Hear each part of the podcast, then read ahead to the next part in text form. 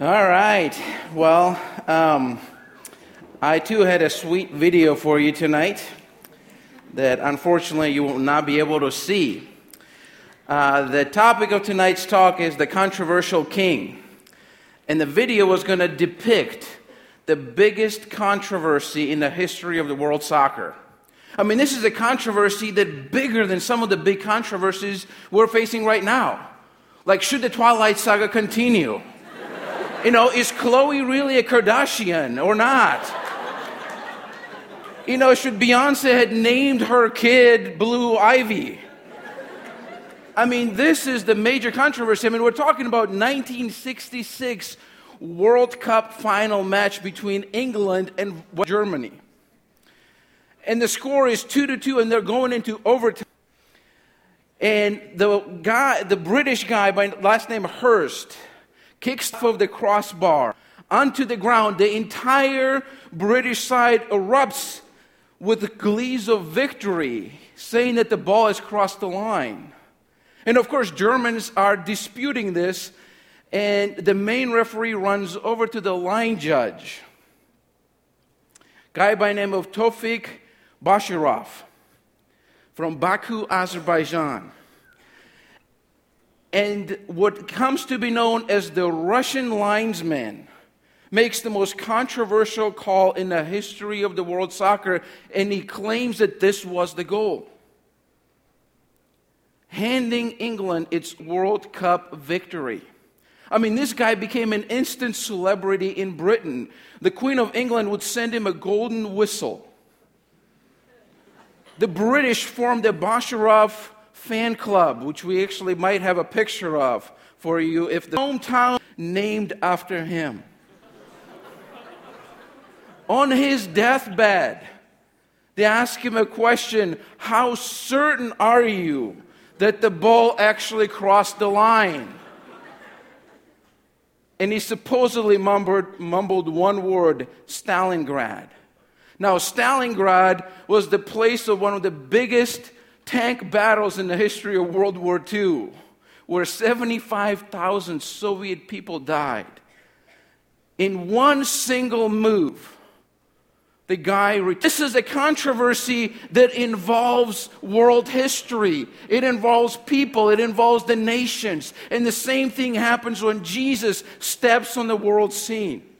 He is indeed a controversial king. And tonight we're going to look at one passage in the Bible that talks about the fact that he is indeed a controversial king. We're going to look at Mark chapter 2, verses 1 through 12. Passage to you. It says, And he returned to Capernaum after some days. It was reported that he was at home, and many were gathered together so that there was no more room, not even at the door. And he was preaching the word to them, and they came bringing to him a paralytic carried by four men. And when they could not get near to him because of the crowd, they removed the roof above him. And when had made an opening, they let down the bed on which the paralytic lay. When Jesus saw their faith, he said to the paralytic, Son, your sins are forgiven.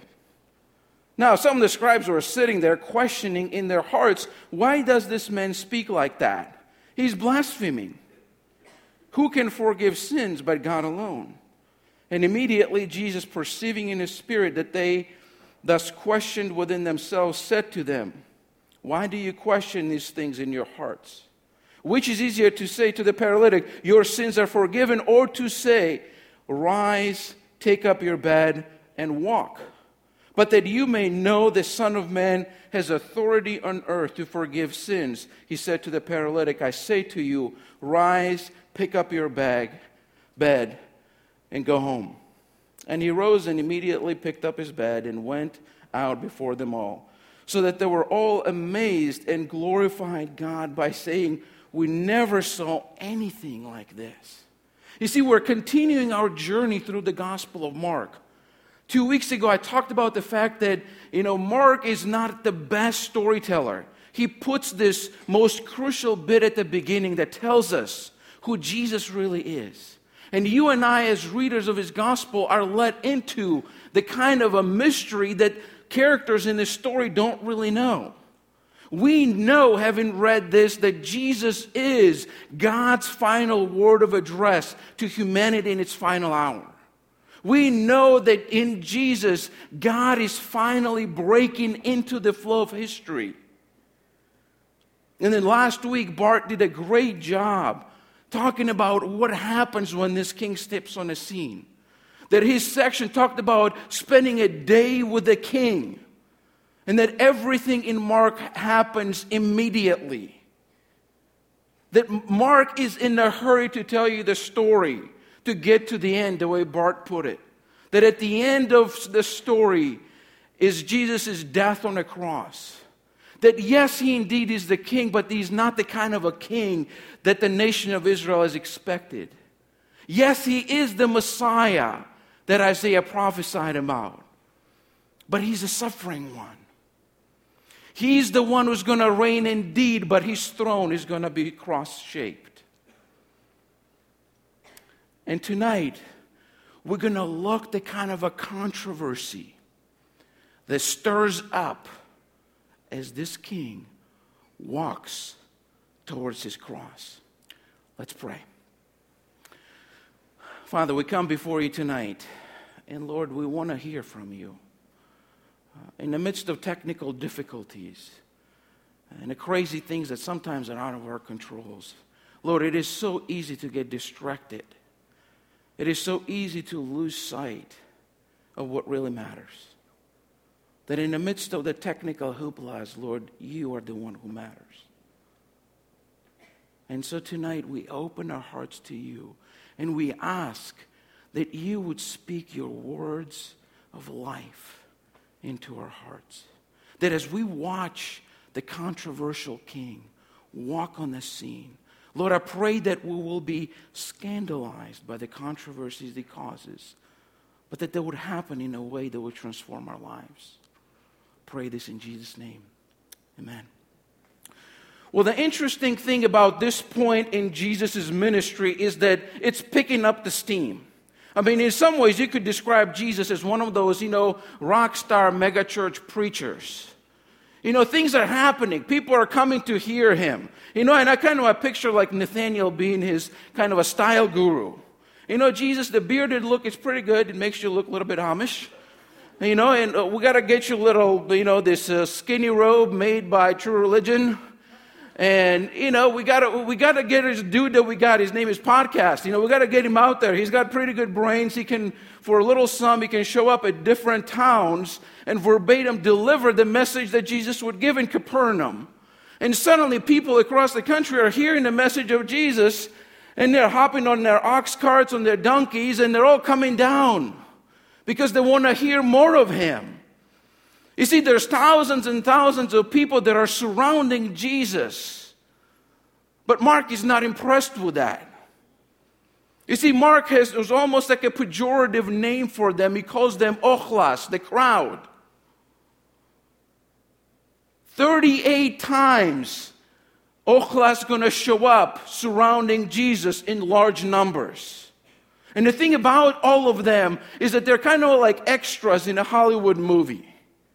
You know, kind of a characters that you didn't know were, even were in the movie. Like you go to see a chick flick with your girlfriend, and at the end of the movie, you know, they pull out all the stops, they bring like Celine Dion or, you know, whatever kind of a music to tug on your hearts, to make you sit in your chair for a little longer as the credits roll. And you see characters like Jogger or Lady with the Hat or, you know, fat guy eating donuts. And he didn't, like, I didn't even see a guy eating a donut. What's going on there? But they're all in a movie. You see, can you imagine being that guy, you know, having a beautiful career in Hollywood?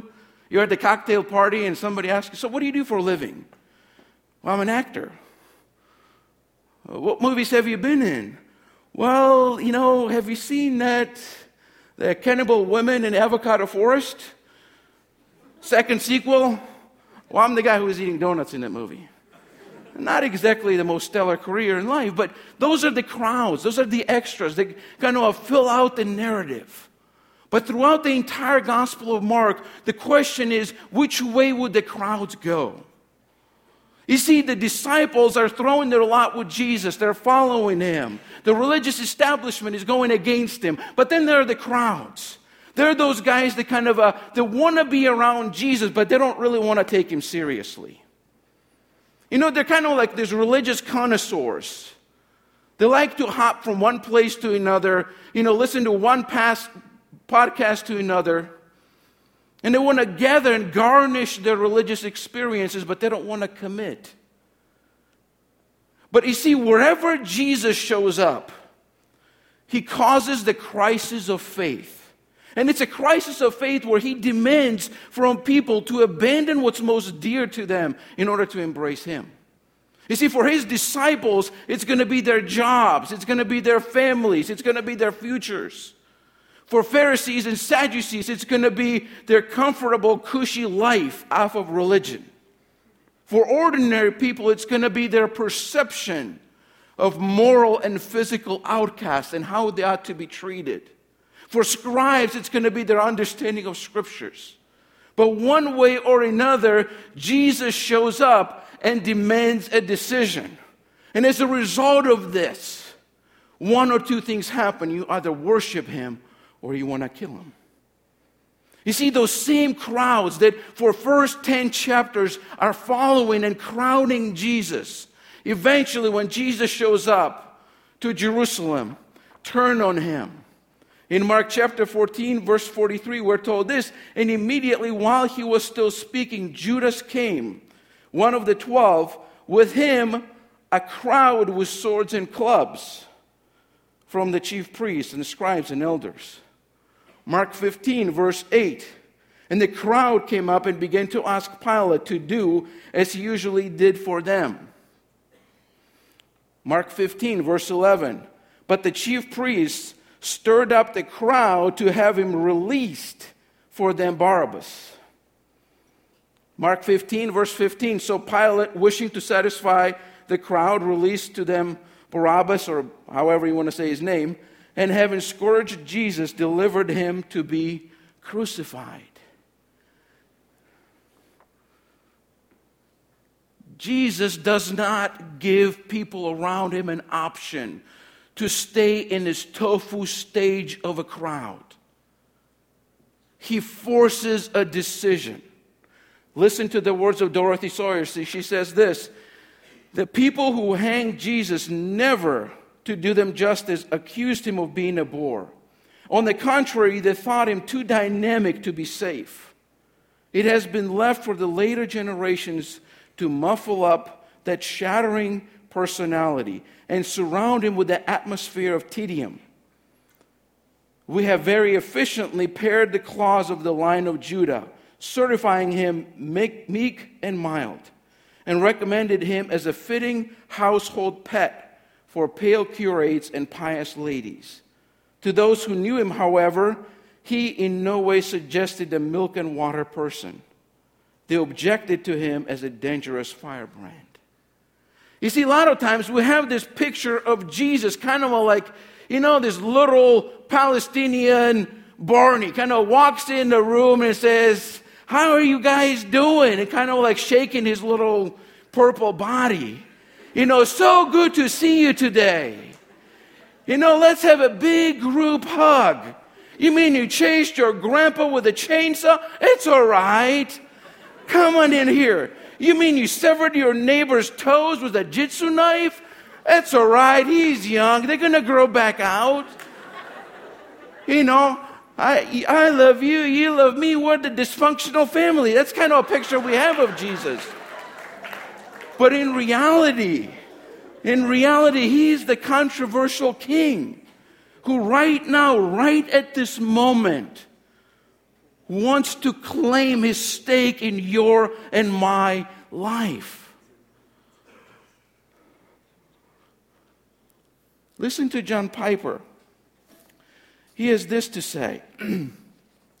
he says, Fight for us, O God, that we not drift numb and blind and foolish into vain and empty excitements. Life is too short, too precious, too painful to waste on worldly bubbles that burst. Heaven is too great. Hell is too horrible. Eternity is too long that we should putter around on the porch of eternity. Friends, that's what the crowds are doing in Mark's story. They're puttering around on the porch of eternity.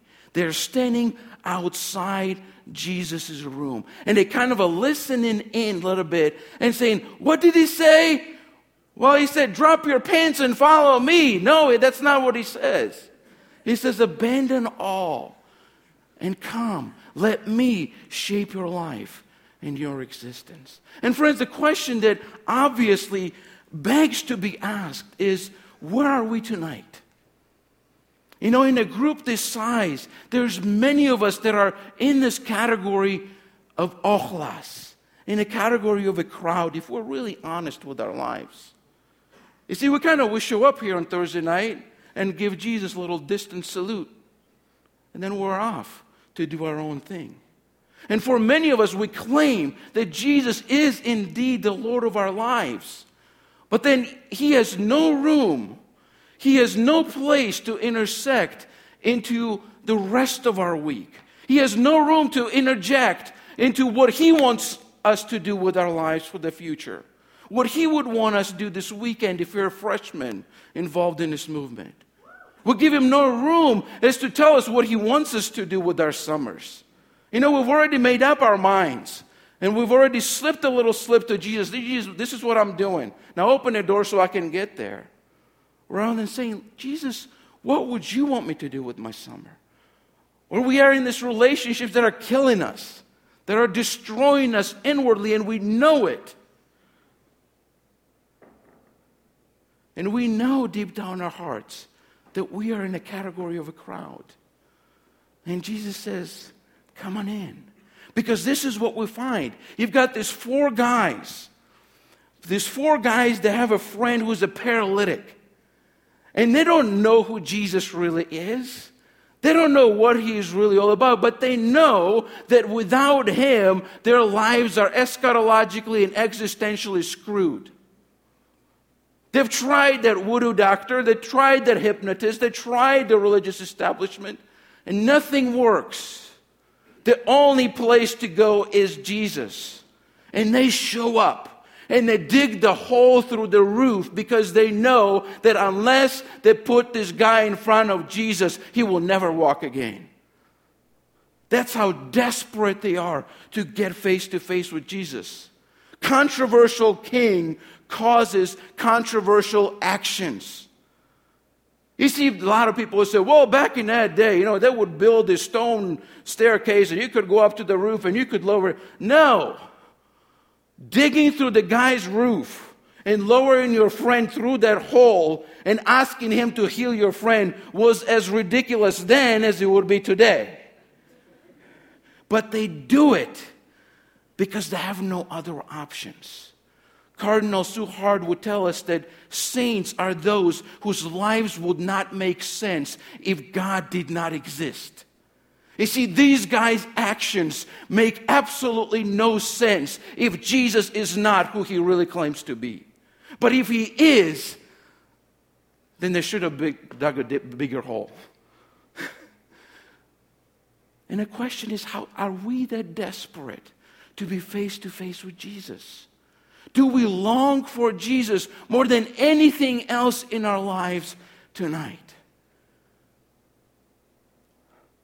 But as we come to this controversial king, we find something we did not expect.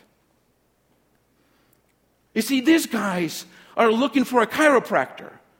Their friend cannot walk, and they want him to walk.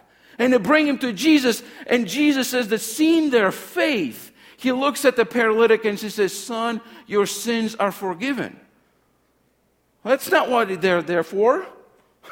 But this one passing comment from Jesus alters the entire scenario of this story. You know, sometimes somebody makes a passing comment and suddenly things just dramatically change. Like this morning, I was going to swim. I go to this place called Aquatic Adventures.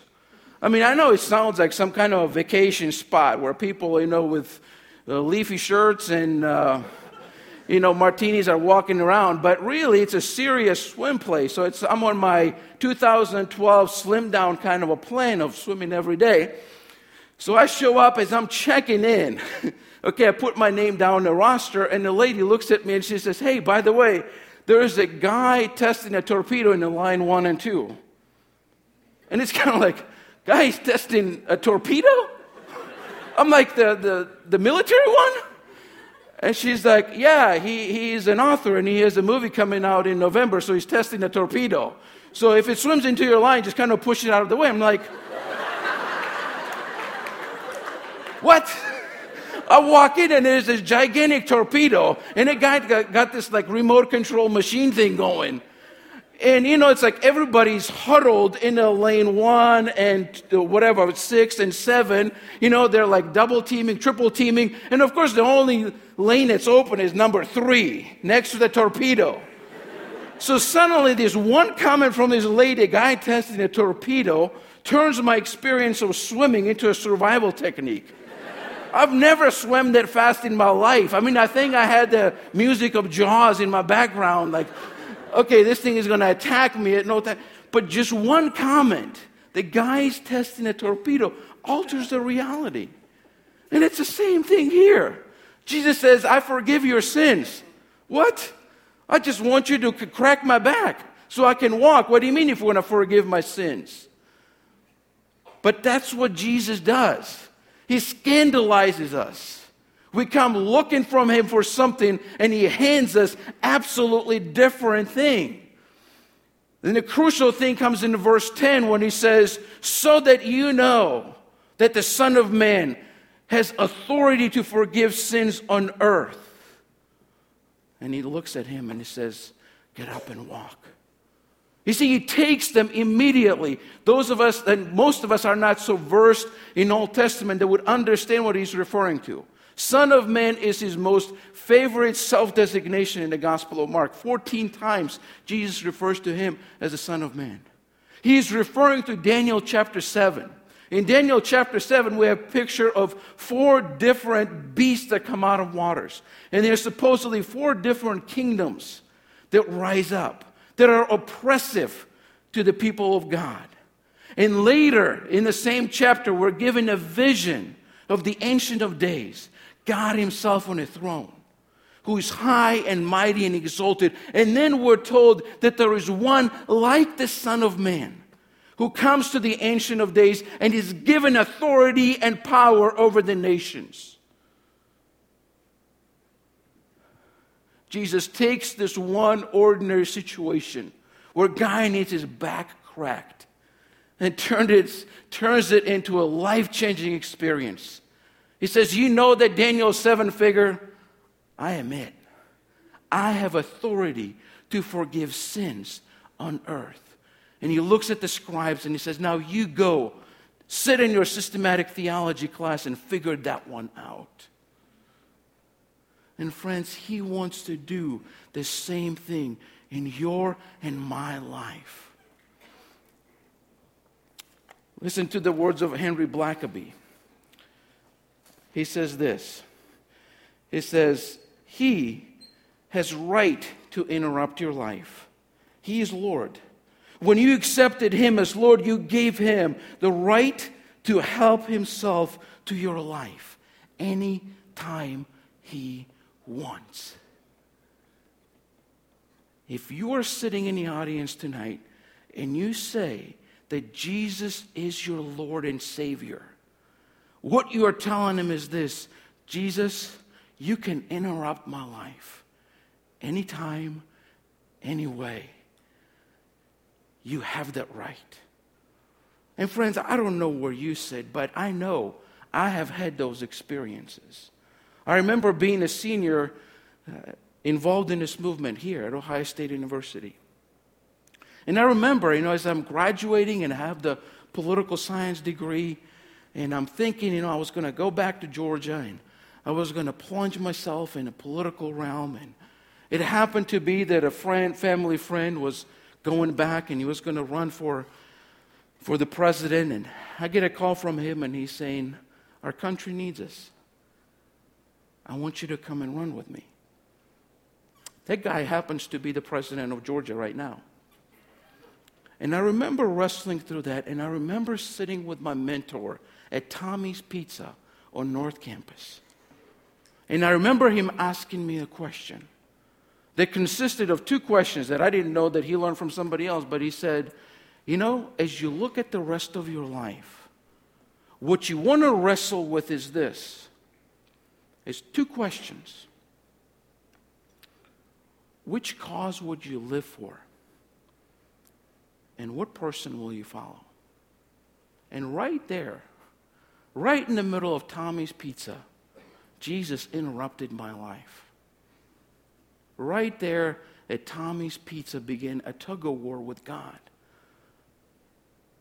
Saying, God, I've had these dreams of political career. I had these ambitions and aspirations. And yet I know that the cause that I want to live for is ushering your kingdom into this world. And there was no other person that I would ever want to follow but your son, whom I have claimed to be Jesus. And I had to make the most important, at that point in my life, as a 21 year old kid, important question in my life say, no, I'm not going into politics of Georgia. I'm going to take the gospel to the college students of the world. Now, that's how God called me. That's how He interrupted my life. And here I am. That was 1994, so you do the math. And the question for you is what is Jesus whispering into your ear right now? How is He interrupting your life? And are you ready to listen? Let's pray.